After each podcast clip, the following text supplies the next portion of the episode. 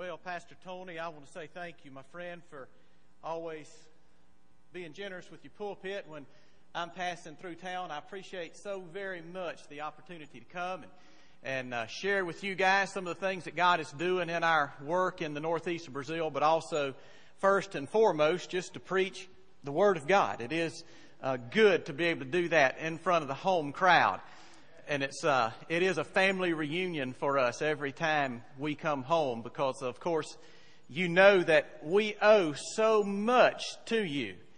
I mean, Michael Memorial has got their print on every facet of my life and ministry. You know that it was on May 6th of 1990 that uh, the Lord spoke to us and called us to uh, vocational ministry right here at Michael Memorial and uh, because of, of, the, of the grounding and because of the discipleship process and because you had so uh, been a part of forming our faith walk until when we went off to college and seminary, we weren't uh, pulled astray like so many guys that I saw were in seminary. Uh, seminary is the easiest place in the world backslide. Did you know that? Uh, and guys that go there that didn't have a good church family and were not grounded, it's a, it's a real good place to get off the beaten path. And, and again, uh, we attribute that to, to what you guys had invested in our life while we were here. Uh, then we got out and, and pastored, and of course you ordained us, and I feel like I'm always accountable to you because your name is on my ordination paper. So uh, all you have to do is pull the paper anytime you can pull the plug and just kill me dead in the water. And I appreciate the fact that you've been gracious and not done that. And then in 2007, when God called us away from our church in uh, uh, Hilliard, Florida, into uh, in, into missions work in the northeast of Brazil, you guys again stepped up and you embraced uh, what it was that we were doing. And and not only are you helping us finance this. Uh, uh, this kingdom work in the Northeast, but you have also given us your hand and you have partnered with the church in the Northeast of Brazil. And I'm just amazed at what God is doing in your church partnership. Uh, when I hear Pastor Tony talk, it reminds me of, of myself all over again because it is exciting. It's invigorating, isn't it, Steve? And uh, some of you guys that have been down there, you, you know exactly what it means to be bitten by the mission bug. And then Pastor Tony and I are planning to be there uh, the 1st of November, and we're going to explore some ramifications of your partnership and taking it to another level kind of transitioning it to a place where none of our partnerships have ever gone. So we expect Michael Memorial to be the leader and, and is going to be the model and is going to be the flagship for what it means to have a productive, uh, a fruitful church partnership uh, in the northeast of Brazil. So I want to thank you for all of that. Now you know, uh, because these folk that go down, your missionaries that you send, keep you informed of some of the things that they're encountering and some of the things that they're seeing. But let me bring you in a few things that, that goes on uh, while you don't have a team there. So if we can pull up some pictures, I'm going to show you a few things. Heather and I have uh, two, sometimes three, depends on the way they divide up, church planning teams of Brazilians that we have trained in our hometown of Cururupu. And every Sunday, those two or three teams will get on motorcycles and bicycles and on foot and they'll spread out through the jungle and their mission is to do two things. Is to establish preaching points and congregations and places where the gospel and where there never has been a church. And they are out there and, and where they have them established, they have leaders for Bible studies and they're leading Bible studies on Sunday mornings and going various and sundry places. And, uh, one Sunday morning, they were going out, and I, I pulled back into Cururupu uh, last uh, May, and they meet me at the bus station and say, Pastor, you got to go with us to this new place where we've established a congregation. And they were just brimming. I said, Well, tell me about it. They said, We were going out to one of the Quilombos. You know, the Quilombos are the unengaged people group that we are engaging with the gospel, and they were headed out to a Quilombo and uh, to a, a, one of those tribal villages, and one of their motorcycles broke down, so they stopped and they began to work on that motorcycle, and they noticed some foot traffic around the area, and they said, well, let's see what's going on here. So they began to investigate and they found that there was a community of people there. And they began to minister to those people over a, a period of weeks and began to preach the gospel. And lo and behold, there was an, a, a, remarkable response to the gospel in this place uh, where the Brazilians said they just happened to accidentally land. And this is the church that they established. That's where they meet to worship every Sunday. Under two mango trees. Now, I wonder sometimes that's not how God intends it. I mean, stop and think about it. They don't have a building note. They don't have an insurance premium. They don't have electric bills. Uh, they don't have, have to have anybody vacuum it up. They just show up and it's ready to go. But here's where they have, have church. Uh, let me uh, pull up one more of those photos and I'll take you right into the main part of their sanctuary. Uh, uh, here they are and of course there's my motorcycle. I just drove right into the middle of the church like I had good sense, huh? Uh, but let me tell you the story about this place now. When they went in and began to preach the gospel and they had such a remarkable response up front until the, the, the, the chief there in that place uh, put a stop to it. And he told him, he said, I, I don't want these believers coming back. They're creating too much of a disturbance here in the community. Uh, you people are going off and you're singing and doing whatever you do under those two mango trees when you ought to be working. So I'm putting an end to that. But guess what? One of the first people who came to faith in Christ in this village was the chief's son. And he went to his father and he said, Dad, you can't stop this. This is doing too much good for us.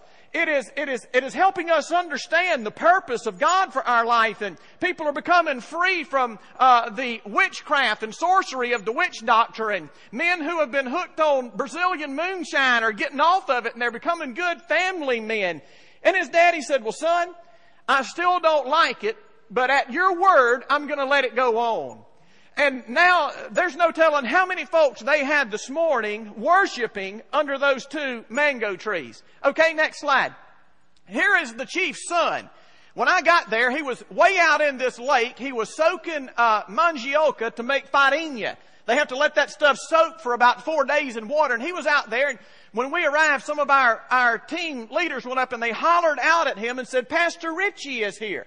So he comes running out of that lake and he came at me so quick, I, I didn't know if I should step back or, or what he was going to do, but he came up to me wet and he just grabbed me and hugged me. And he said, Pastor, I want to thank you. We've never met before, but I owe you a big thank, me and my people.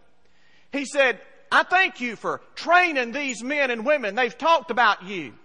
And if it was not for you training them, they would have never come and they would have never brought the gospel. And my life would have never been transformed. Some of my friends and my family would have never met Jesus Christ. And I want to thank you. And brother, I just stood there with Holy Spirit goosebumps just running all up and down me. You see, that's enough right there to keep you going. And then this is what he said. He said, I know when you get back to the U.S., you're going to be speaking to some people there in U.S. churches, and I want you to give them a message from me. His name is Duval. Duval said, I want you to tell them that we are honored to be a part of the family of God with them. And I want you to tell them that we are going to take very seriously our responsibility to take this life-changing message of Jesus Christ to the next village and the next one and the next one. And I thought, my goodness, I just stood there in amazement. Here's a guy that just six months ago did not even know the name of Jesus Christ and he's talking to me like a seminary missions professor. And I wanted to say, man, where'd you learn this stuff? And it's obvious. You know, the Spirit of God's just got them on the fast track to maturity out there. Okay, brothers, next slide. While I was there, he, uh, we could not leave. He said, you can't leave until you, you share a passage of scripture with us. So I went and sat down in front of his house there, and you can see what his house consists of behind me. And I was sitting down a preaching to them from Philippians chapter 1. This little old monkey came up and he was just crawling all over me. I mean, he was weaving in and out of my legs, going around behind my back, around my neck, under my hat. He was going everywhere. I'm convinced you can't do anything in here tonight to distract me from preaching. if you can if you can preach with a monkey under your hat, and guess what? None of the Brazilians laughed. They were riveted to me. Oh, it's normal to have a monkey crawl all over the preacher, I guess, you know. Uh, but anyway, when, when I got done with my message, I said, now bring that little dude back up here. So they brought the monkey in a bottle and I sat there and, and had a good time with that monkey. Uh, they rescued him from a dog. A dog caught him and was about to eat him and they rescued him and the dog already killed his mama. And anyway, now, now he's got a new family. Okay, uh, what do we got next, brother? Uh, listen, uh, over the past uh, 10 months, God has tripled the scope of our ministry in the northeast of Brazil. We could see this happening uh, last year, and, we knew that we had to do something because we just weren't in a place to finance tripling our ministry in one year. And lo and behold, God opened the door for me to serve as a transitional pastor in Northeast Florida for about eight months. And while we were there at that church, um, we looked at our mission board and said, take us off of our mission salary and let's put all of that toward our mission expansion in Brazil. And God used it to that extent. And because of that reason, we now have three pastoral training sites in Brazil and we have 110 students. And here we are in one of our, our training sessions with uh, a, a, group of students. This one happens to be in my hometown. It's the first one we've done there since 2008, but this is in Cururupu. And uh, these students, when we are through with them, when they graduate in 2012, uh, they will be cleared to serve as pastors. They will be accepted by the pastors' conference in the state. They can be ordained, and you know what that means for church planning out there. And they'll also be eligible. They'll have the credentials to serve with the Brazilian Home Mission Board. We already have some guys that have been trained through our uh, training program, and they are coming right back out and going way out. I mean, farther than we've been. Pastor Tony and I have our eye on one of these guys. I mean, he is out there. Listen to me. He's got to put his motorcycle in a canoe. And they have to paddle the canoe for about 45 minutes just to get where he can ride the motorcycle for another six hours. He's out there. And, and this is how God is mobilizing some of those guys. Okay, uh, next slide is, well, here's one of them. There's a lot of, lot of praying going on during this time because here's test, test time. We, uh, we don't just hand these guys a certificate. They've got to earn it. So there's a lot of wailing and gnashing of teeth during test time. And uh, here's one of our pastoral students taking a, a hermeneutics or Bible interpretation exam.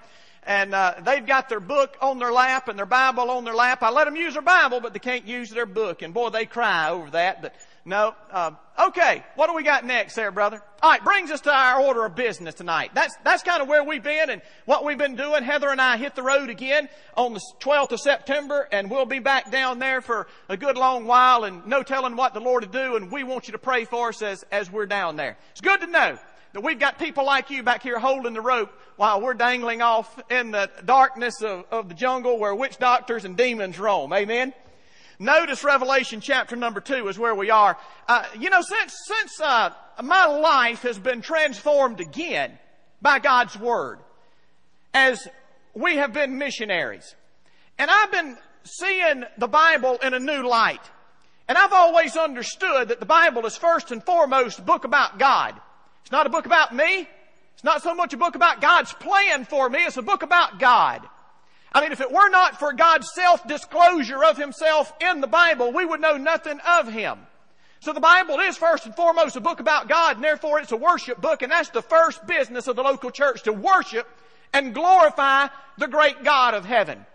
But very closely behind that, I think I can say that the book, the Bible is a missions book. And when you read the Bible, you find that it has been the heart of God from Genesis to Revelation that all the peoples of the earth might know Him. And when you really pick up on the missiological lingo and language and verbiage of the Bible, you begin to see that at every turn and almost in every place and on every page. But unfortunately, in, in, our day and age, sometimes we just read right by something that has high missiological significance. And I've been studying these seven churches in the book of Revelations, and I've been studying them from a missiological perspective. And I have found that four of these seven churches have high missiological implications as Jesus speaks to them. And, and, and if the four are explicit, uh, the other three certainly have missiological implications buried within them.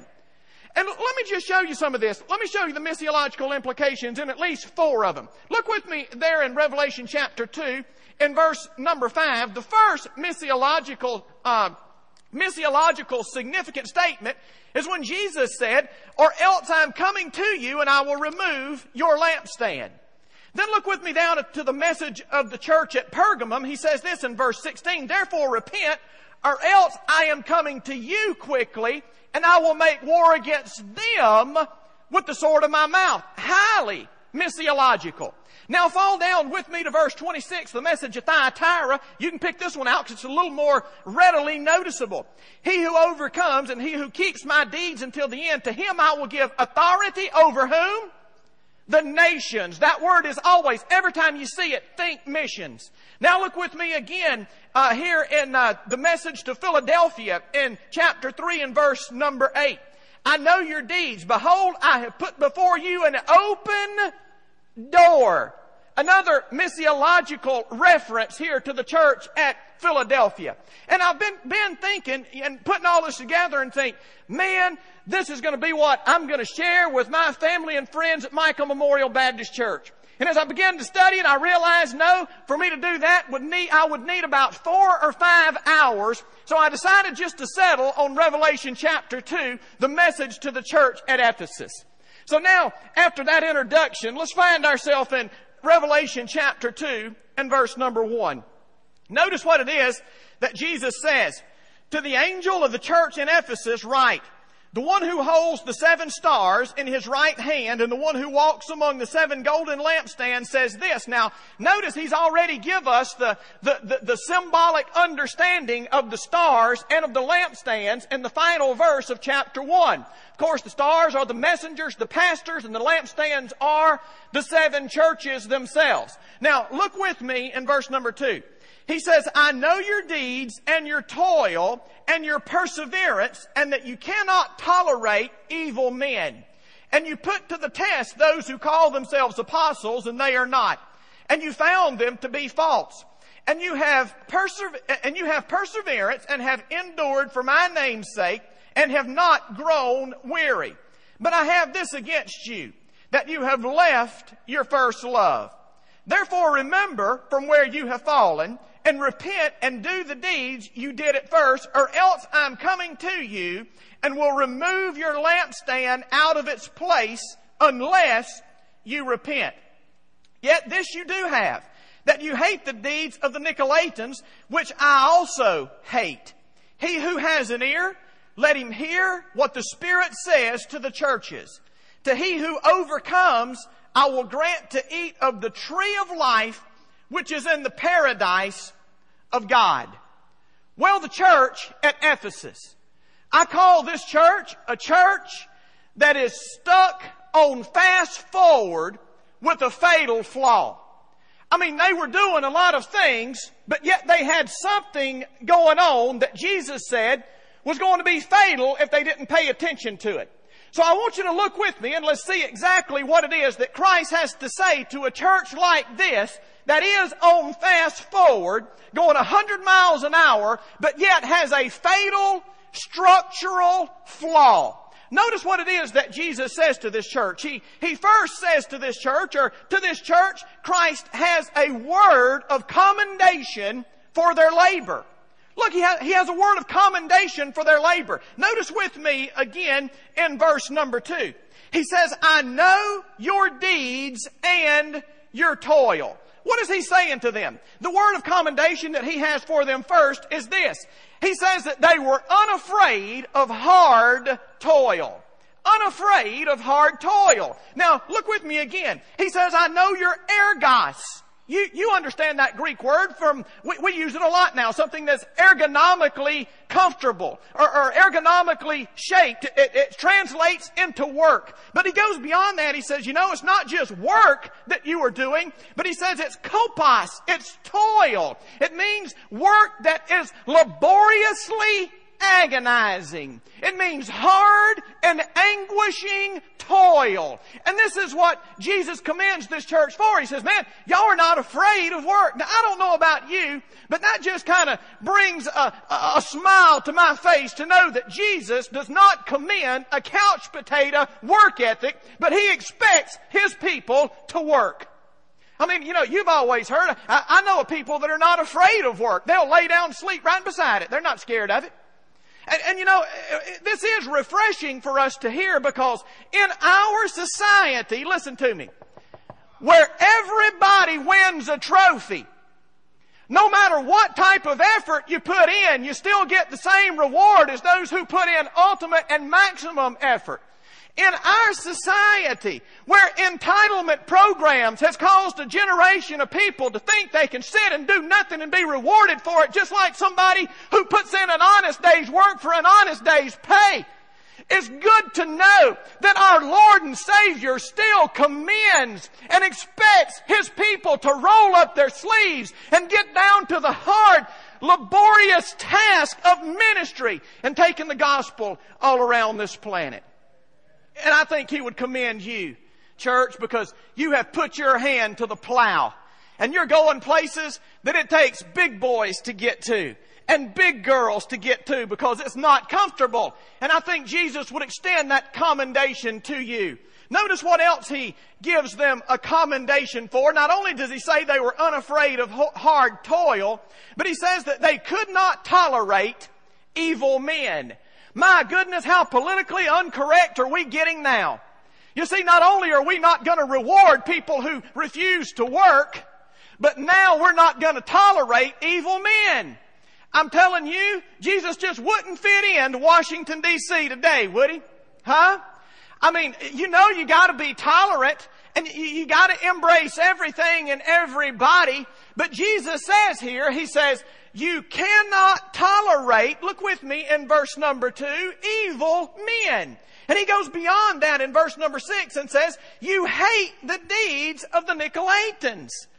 Boy, I'm telling you, there are some things that the church must stand against. I mean, there's a whole lot that we are for, but there's some things that we must stand against. And Jesus says to this church, listen, you've not lost your backbone. You're not afraid to stand up and call heresy heresy. You see, he's not talking here about hating lost people. He's talking about hating those and, and hating the work of those who, who maliciously subvert the gospel of Jesus Christ into something that's powerless and cannot save nor transform anybody. He says you hate that. You cannot tolerate evil men.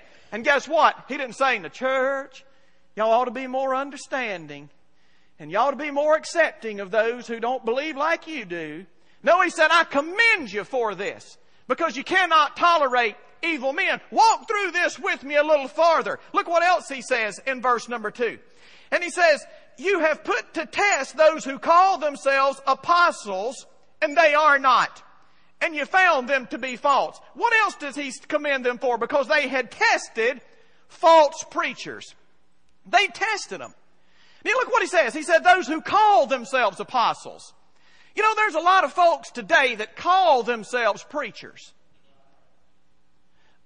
Let me ask you a question. How do you know when somebody who stands behind a pulpit and even holds God's Word up in the air, how do you know when somebody's a preacher and somebody's a false prophet?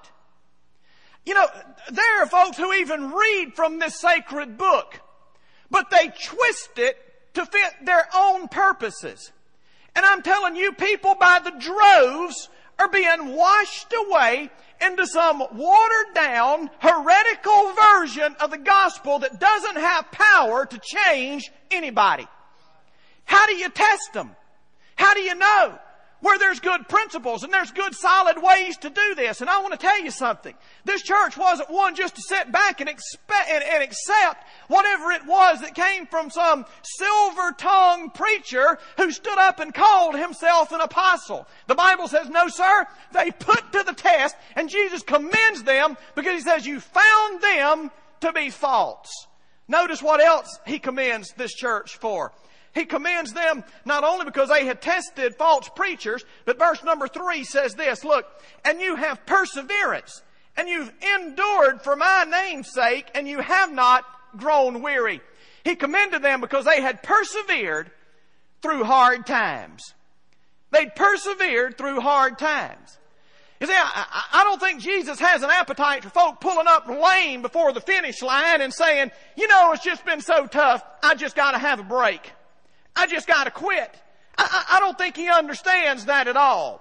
As a matter of fact, this is what he said in the Gospels. He said, He who perseveres to the end shall be saved. Now listen to me. He wasn't propagating some types of work salvation. What he was simply saying is, I am so confident that what I do in a person's life when I move in and invade and transform their life and their world, that they'll not know the meaning of the word quit. And my people will persevere through hell and high water because they will not quit nor give up nor lay down on the job. So he's saying, you want to know who's really been born again? Just look around and see who it is that's hanging in there, even through hard times. Man, these were tough times for those folks. We don't know what tough times are, and we got folks pulling up with blisters on their feet. They were in tough times. And Jesus said, I commend you because you have persevered. And in doing so, you're demonstrating just exactly how transforming the gospel is in the life of a person who's accepted it. I'm getting to the missiological part, but I figured I just might as well systematically go step by step until I came to it. What do you think? Notice with me what else Christ says to this church. To this church that's on fast forward with a fatal flaw, Jesus says this. To this church, Christ shows the way to make corrections in their love. You see, He gave them a commendation for their labor, but now here in verses 4 and 5, He's going to show them how to make corrections in their love. You see, what was the fatal flaw? Oh, they were busy. They had a lot of oars in the water and a lot of irons in the fire. Friend, you understand how that is. I mean, we live in a fast-paced society, do we not? I mean, we live in a society where if you can't multitask, and use 4G high speed internet and get instant gratification for most of what we do, then you just get left behind. That's all there is to it. Heard a comedian the other day said he put instant coffee in a microwave oven and actually went back in time. That's the society that we live in. I mean, we're, we're, we are on fast forward just like these folks down in Ephesus. But listen, if we are going this fast, and guess what? It's commendable. Jesus commends them for that. He doesn't condemn. He commends for all of their effort, for their hard work, and for being so, uh, so tenacious in their ministry. But if there is a fatal flaw, then we're going to pile up somewhere. I mean, when you're going this fast, it's like running down the interstate at breakneck speed on ball tires. Hey, it's like the space shuttle coming back into the Earth's atmosphere at about 22,000 miles an hour and having just one of its thousand heat tiles missing. You know what takes place. And that's what Jesus is talking about here. He says, I need to show you how to make a correction and make a correction in something that is of ultimate importance. He says, you see, I, have not primarily called you to be busy. Lord have mercy. Do you know we live in a society that worships busyness? I mean, we, we to, tend to link our significance, our value, and our importance to how full our day planner or agenda is. And if I don't have a whole lot to do today, it must mean that I'm not very important. But friends, listen to me. You can be busy, but if you miss this, then you're going to pile up somewhere. It's a fatal flaw, and you're headed headlong for a crash. And Jesus said, I've not called you primarily to be busy. I've called you primarily to do something else. And that's to love me with all your heart, with all your mind, and with all of your soul. You see, that's the priority. Why? Because remember, this book is a book that first and foremost reveals to us the grand God, creator of heaven and earth. And anytime we see Him, what is the response of His people? I tell you what it is. It's to worship Him. To see Him high and lifted up. Who He, as who He really is. It'll elicit a worship response every time. And that's what the book does. It reveals Him to us. Now notice what it is that Christ talks about as he gets to their fatal flaw. Notice what it is he says in verse number, in verse, uh, uh, let's see, it's in verse number four. He says, but I have this against you. You have left your first love. You've left your first love. Now, just stay with me. We're going to bring these missiological implications right into this thing. But look, what, what was their fatal flaw? Somehow in all of their busyness and doing everything that they were doing for God, somehow or another they had left the best part. They had left their first love. Now, notice what it is that he says that they need to do in order to correct this. Look what he says in verse number four, or in verse number five, he says, remember from where you have fallen. First thing we've got to do to correct this is remember from where you have fallen. Now, what is it that we need to remember? Well, obviously we need to remember how it was in the beginning. We need to know some of the things that we did in those early days when we weren't so caught up with everything else, but we were just infatuated with the newfound presence of the God of heaven living in our hearts. And what a difference that made. And I think there are some other things that come on right in with that. Notice what it is I think that we can say about this type of love that he calls us back to. I think there are three things that, that the Bible would endorse about this type of first love that he calls his people back to. I think the first thing we can say about this love is this, is that this type of love is where our pleasure is located. It's where our pleasure is located. Now stay with me here for a little while. You see, I think when, when we talk about loving God, that agape type of love that the Spirit of God sheds abroad in our hearts, I think we have this concept. I think we have the Job concept. You remember what Job said? It's almost as if Job stood with his teeth clenched and with his hands wrapped tightly and he said, though he kill me, yet will I love him. And you know, there is that element to agape love that I don't like this, but I'm going to do it no matter what. But can I say to you that there's something, there's something so much bigger to agape love than that. You see, there is times when we just have to hang on tenaciously because we don't understand some things. And it's a settled commitment that yes, I'm going to love because that's what God's called me to do. And I've made a commitment and I'm going to love. But I want to tell you, there's an element of pleasure to be found in agape love. You know what I'm talking about? I mean, you know, we, we throw it around loosely sometimes about things that we love. When folks say, I love this or I love that, it's not something you've got to force them to do. It's not something you've got to make them to do. Listen, I love my bride. Therefore, you don't have to force me to go home at night. You know what I'm saying? You don't have to force me to spend time with her. Why? Because she is where my pleasure is located. Hey, you know what I mean?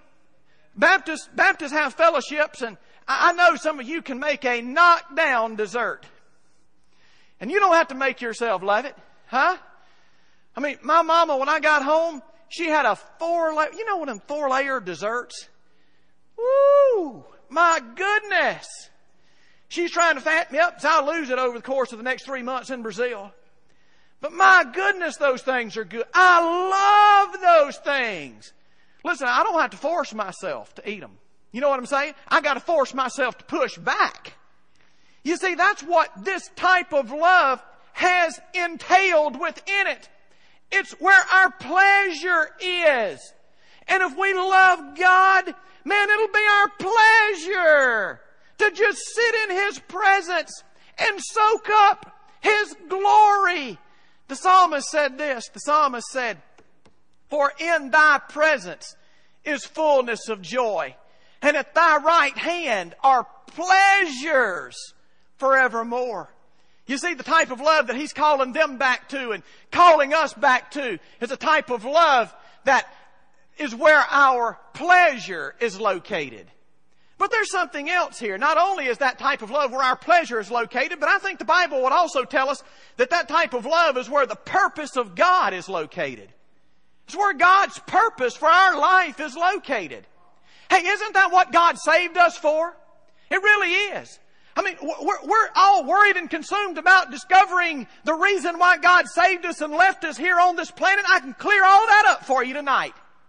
Hey, God didn't leave you here to primarily be a preacher, to be a missionary, to be a deacon, to be a Sunday school teacher, to be an evangelist? No, sir. That's an overflow out of your love. You see, He left us here so we can just love Him.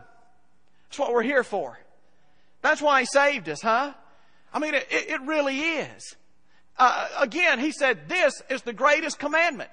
That you love the Lord your God with all your heart, with all your soul, and with all your mind. So this type of love that he's calling us back to is where the purpose of God is located for my life. And boy, I want to tell you something. I need a wake up call every now and then. Because, I mean, you can just tell that I get to running so fast sometimes I get ahead of myself. And I've got to be reminded that God didn't call me to busyness. God called me into a relationship with Him. Into a relationship that has my pleasure located there. And it has God's purpose located there. But let me give you one more thing. This type of love is where God's promises are located. It's where God's promises are located. Now, you know this, but I'm going to walk you through it anyway because we need to be reminded of it every now and then. I'm telling you the greatest promises in the Bible are not given to those who are busy but it's given to those who love God. And so many times, I don't know about you, but I read this New Testament and I say, God, I don't know what's going on with me, but what I see is normal Christianity in the pages of the book are not coming to fruition in my life. What's going on? And it's a wake up call to me and to you Notice with me what the Bible says. I want to give you, I want to walk through just a few of these grand promises with you. Would you, would you find your place with me in the book of Romans? Be ready now to fan those pages because we're going to go quick because we got to run. Romans chapter number eight. You know it by heart, but I want you to see it in black and white. Look what it is that the Bible says in Romans chapter 8 and verse number 28. Oh man, one of the greatest promises in all of God's Word. And look who it's given to. And we know that God causes all things to work together for good to those who what? To those who love God. Who is the recipient? Whose mailing address is stamped on that promise? I'm telling you who it is. It's those who love God with the type of love that Jesus is calling His church back to. Now look with me again. Just turn over a few books to the book of 1 Corinthians. First Corinthians, and I think we're going to find, going to end in chapter 2. Yes, we are going to land in chapter number 2. First Corinthians chapter 2 and verse number 9. Look what Paul says as he quotes the Old Testament. He says this, Things which eye has not seen and ear has not heard and which have not entered into the heart of man, all that God has prepared for who? Those who love Him. Who is heaven prepared for today? Those who walk down the aisle make a half-hearted commitment or rush through the baptistry and we can't burn the woods and find them six months later? No, sir. It's for those who are in a tenacious love relationship with God who wouldn't let it go for anything because that's where their pleasure is. That's where God's purposes are located. And that's where God's promises come to fruition in our life. One more. Turn with me to the book of James. Uh, and again, I'm skipping over so many, but for the sake of time, Brother Tony told me on Sunday nights he usually fills up an 80 minute CD. So I'm still under, I'm still under the clock here, ain't I? I'm still, still in good shape, Brother Tony. Look with me. James chapter 1 verse number 12. Look what the Bible says. I'm telling you this type of love is where God's promises are located. Look with me in verse number 12. Blessed is the man who perseveres under trials. For once he's been approved, he will receive the crown of life which the Lord has promised to those half-hearted folks who refuse to serve him in ministry. No, sir, that's not what he says. He's talking to the Sunday night crowd here, folks. I mean, he is. Look what he says again. He's promised it to those who love him. You see, the promises of God, to whom are they given? To those who love Him with the type of love that Jesus is calling His people back to. Look with me again in the book of James. This one is so close I just can't help but go there. Look with me in chapter 2 verse number 5. He says this. James says, listen, my beloved brethren, Did not God choose the poor of this world to be rich in faith and heirs of the kingdom, which He has promised to those who love Him? Are you beginning to get the picture? We could spend copious amounts of time laboring at the task of demonstrating that the promises of God are given to those who love Him with this type of love that Jesus Christ is calling His church back to. Now watch this. You know, sometimes you might find yourself where I am. Every now and then. I get so busy and I get so crowded with my time and so stressed out over the hard toil of ministry until it's almost as if there's an alarm that goes off in the heart of the believers. God puts it there. It's that alarm that says, God, I'm not enjoying this anymore. God, I'd rather be the greeter down at Walmart than be doing this right now. You ever been there? Huh? I'm telling you. Have you ever been there where you say, God, I don't know what's going on, but I read your book and there's some grand promises in there. And there hadn't been one even run through my neighborhood in the past six months. And you know what that is? That's a warning light going off in the cockpit saying, son, slow down.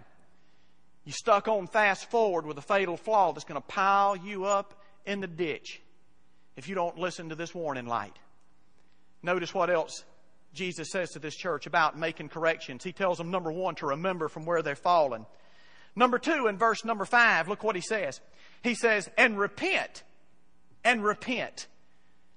So what is the first thing we do? We remember what type of love it was that we were in in the beginning.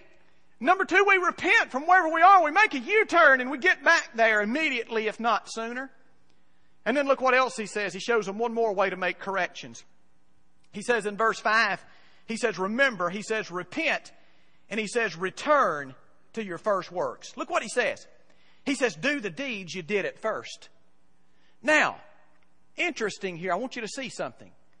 Jesus didn't say, you know, you've got this issue going on, and what I want you to do is just tell me you love me. Now, that's, that's not what he said. You know why he didn't say that? Because Jesus understood that it was possible. As a matter of fact, he described some people in his earthly ministry like this. He said, These are people who honor me with their lips, but yet their heart is far from me. And he tells them, He says, Get back to doing what you did at first. Do those first deeds. Now, here's something that just rocked my world when I saw it. When I began to ponder it, I thought, This can't be true, Brother Tony, because it's so radical. Man, I love it. This book is radical. You understand? And this is what it was. It rocked my world. And I if you don't believe me, when you get home tonight, I hope you're up to two and three o'clock searching the scripture to see if it's true. When you read the gospels, you won't find one place where Jesus looked at one person in the eye and said, I love you. Hello? See, it's rocking your world like it did mine. You'll be hard pressed to find one person in the New Testament at whom Jesus Christ looked and he said, I love you. Now I know where you're going. You're saying, wait a minute, Brother Richie. Uh, we're going to test you and find you to be a false preacher if you don't hurry up and get out of this hole. Because you telling me that Jesus don't love me? That's not what I'm telling you. I'm telling you, He never looked at anybody and said, I love you. But oh yes, He loves the Bible says no man has greater love uh, no man has greater love than this, that a man lay down his life for his friends. For God so loved the world that he gave his only begotten son that whosoever believes in him should not perish but have vida eterna, everlasting life. You know why Jesus didn't have to look at anybody and tell them that he loved them? Exactly right, brother. Because he demonstrated it. He said, what I do speaks louder than what I can say. And I think that's what he's saying to his church. He's saying, church, it really don't matter how high we jump. It matters how straight we walk. Even if we have to borrow a cliche, huh? He says, if you love me, if you love me, you'll keep my commandments.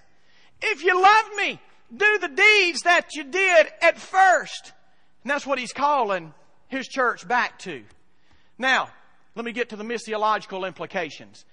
We see to this church that Christ has a word of commendation for their labor. We see to this church Christ shows them how to make corrections in their love. But notice the last thing, and I close to this church. Christ gives a warning of the consequences to those who will listen. Now, I think he's given us a pretty good definition of the church right here. It may not have been his primary purpose, but I want you to look with me at what he says in verse number seven. He who has an ear, let him hear what the Spirit says to the churches. L- listen to me. This is what he's saying. He's saying that the church is, is not just those who are in attendance, but the church is those who pay attention. Those who hear. That word hear means to hear with the intent to obey. And he says, those who hear, those who have an ear, let him hear what the Spirit is saying, not just to Ephesus, but to all of the other six of these churches as well. Now, notice what the fatal flaw is. I got to point this out before I show you how serious the consequences are that he gives them. Look what he says in verse number five. He says, uh, he tells them that their fatal flaw is because they left their first love. But now look what he says he's going to do in verse number five. He says, repent and do the deeds you did at first, or else I'm coming to you and I will remove your lampstand out of its place.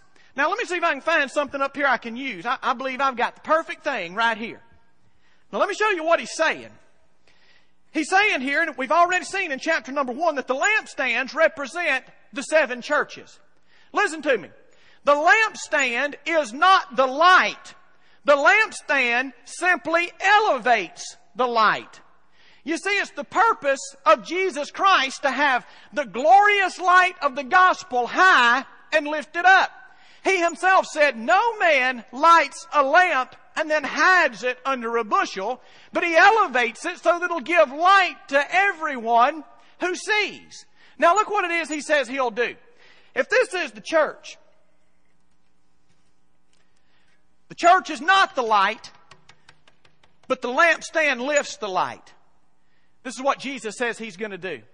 He says, I'm going to come and I'm going to remove your lampstand out of its place. Now look what he's doing here. This is what he's saying. He's saying either you're going to repent or there's going to be radical action taken by the Lord. And you know what the radical action is? He says, I'm going to come and I'm going to take your lampstand. Now watch me. Make certain of this. He didn't say I'm going to come and extinguish the light. It's not, it's not a matter of taking salvation away. It's simply a matter of taking the lampstand away. And this is what Jesus is saying. He's saying to that church that does not love me, He said, I'm going to so put the light down that nobody can see you. He says, because quite honestly, I don't want anybody to know that you're associated with me. You're a bad testimony. You're a liability to my name. And I just assume nobody know that you exist. And ladies and gentlemen, infeliz menci. Sadly, there are churches all over the United States of America where people in their own Jerusalem are walking right by them as if they don't even exist. Let alone in their Judea, in their Samaria, and in their uttermost parts of the earth. Why is that? I'm telling you, it just may be because Christ came, because their refusal to, refusal to repent, and because their heart's grown so cold, and they're not in love anymore with the Lord of life. And Jesus said, Hey, I'm taking your lampstand because I don't want anybody to know that you belong to me because you're kind of an embarrassment right now. Because you see, my church is supposed to be infused with world changing power because you have the gospel of which you should not be ashamed because it's the power of God to all who believe, the Jew first and also the Greek. And Jesus says, I'm going to take it down. Heard Charles Stanley say something years ago, and the first time I heard him say it, I thought, you know, it sounds like something an arrogant preacher of a mega church would say. But then I got to thinking about it years on, Brother Tony, and I thought, God forgive me, Charles Stanley was right. This is what he said. He said, Sometimes I think the best thing that could happen to a lot of Southern Baptist churches in the United States of America that think they exist for the purpose of having an orchestrated fight every week when they get together. He said the best thing that could happen is that they close their doors because they're a bad and horrible testimony to the saving grace and the gospel of Jesus Christ. And you know what? I think that's what Jesus is saying right here. He's saying, I am going to take your lampstand down because I don't want anybody to see you. And man, how does that show up? Let me tell you how it shows up. It shows up when the baptistry gets so much dust in it, you could plant a row of collard greens in it because nobody's coming to faith in Jesus Christ. It shows up when there hadn't been a, a new face walk into the sanctuary in so long that when they walk in, nobody knows how to treat them as a first time guest because he so let the lamp stand down. But here's the missiological implications. Are you ready? I think the opposite can be true. I think this is what's happening at Michael Memorial Baptist Church. You see, he's not taking the lampstand down, but because you have a heart that's hot and filled with the love of Christ. That's where your pleasure is. That's where God's purposes are located and you've latched on to those. That's where God's promises are being worked out in this congregation and in the life of this body on a daily basis until Jesus says, that's the type of church that I want bearing my name all around this planet. So he takes that lampstand, he says, it's not going down, Daddy, it's going up because you've got something worth sharing. You've got the life-changing message and it's evident within your congregation and we're going to put it up where all the world can see it. That's what he's doing at Michael Memorial Baptist Church. Listen, who is it that's qualified? Who is it that Jesus will use to reach this world for the glory of Christ? I tell you who it is. It's not the church that has the most resources. It's not the church that has the smartest people. It's not the church with the biggest congregation, but it's the church that has the hardest and uh, the hottest heart for God of anybody else. And listen to me. I can be a church of 10 or it can be a church of 10,000. Doesn't matter to him. But I'm telling you, he'll use the church that loves him like nothing else. That's what God's doing at Michael Memorial. You've experienced it and you can never go back. Nothing else will ever do. And Jesus says to this church here, He says, I'm giving you a warning of the consequences to those who will listen. If you don't listen, there will be radical action taken by the Lord. I'm going to take your lampstand out of its place. But look at the final thing, and I'm done here. He says, there will either be radical action taken by the Lord, or there will be open access to life. Look what he says here. He says in verse number seven, to him who overcomes, there's that overcoming, persevering thing again. To him who overcomes, I will grant to eat of the tree of life, which is in the paradise of God. Now, there's two ways we can go with this. We can go and say, you know what he's talking about here is heaven. In the sweet by and by, there in glory, he's going to let us eat freely of the tree of life. But I think there's something else that he gives in the missiological implications to that church that has a heart hot for God. You know what I think he's saying? We find it in the, in the etymology of the word in the original language. The word paradise. It comes from two words put together, peridico. You understand the last part of it that's deco. We get our word dike from it. And literally what it means, it means to wall around. You see, that's why the New Jerusalem is referred to as that walled city. It's a paradico. It's a paradise. And this is, this is what the promise is in the here and now for the person that has a heart hot for God. Here are more missiological implications. He says, To him who overcomes, to those who hold on and will not let go. He says, This is what I'm going to do for you. Right in the midst of those hard times through which you are persevering and being faithful, he says, Right where you are, I'm going to paradico. I'm going to draw a wall around, I'll build a wall around you. And yes, you're going through tough times, but it's not going to hurt you because I've got you walled around on every side. And friend, you can be in the most trying circumstances of your life, not knowing how it is you're going to survive because it's just so tumultuous, but yet for some reason, the peace of God is ruling and reigning in your heart because God has drawn a circle around you. He's built a wall around you and He's pouring out life. He's allowing you to eat of the fruit of life right in the midst of hard times. And that's what He does for those who love Him. You remember what David said? David expressed it well for us when he said, The Lord is my shepherd, I shall not walk, uh, want. Yea, though I walk through the valley of the shadow of death, I shall fear no evil. For thou art with me. Thy rod and thy staff, they guide me. Listen, here it is. For thou hast spread a table for me. Where?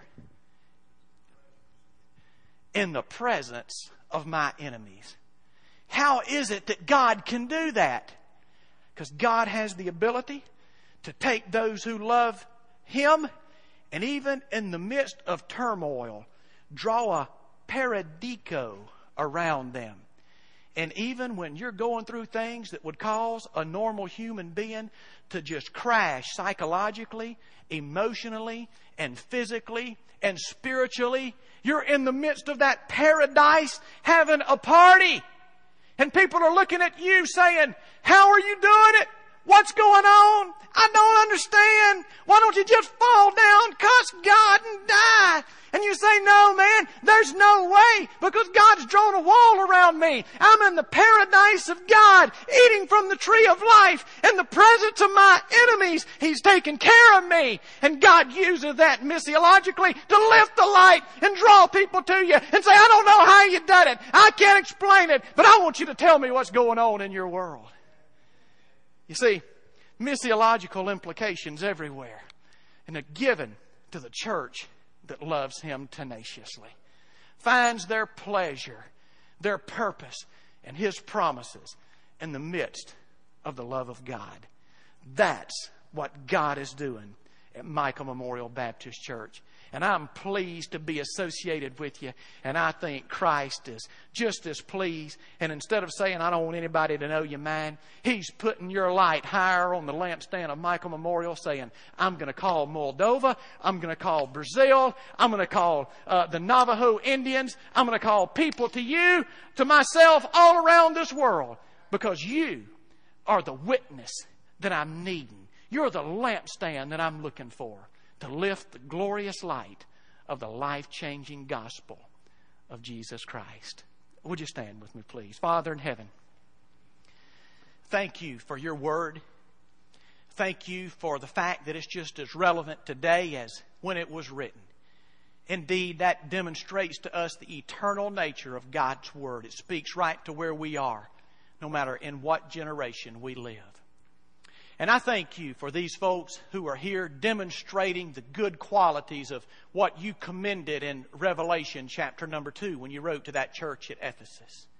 But God, there are none of us that are safeguarded from falling into the same peril in which they fell. Lord, we're all prone to wonder.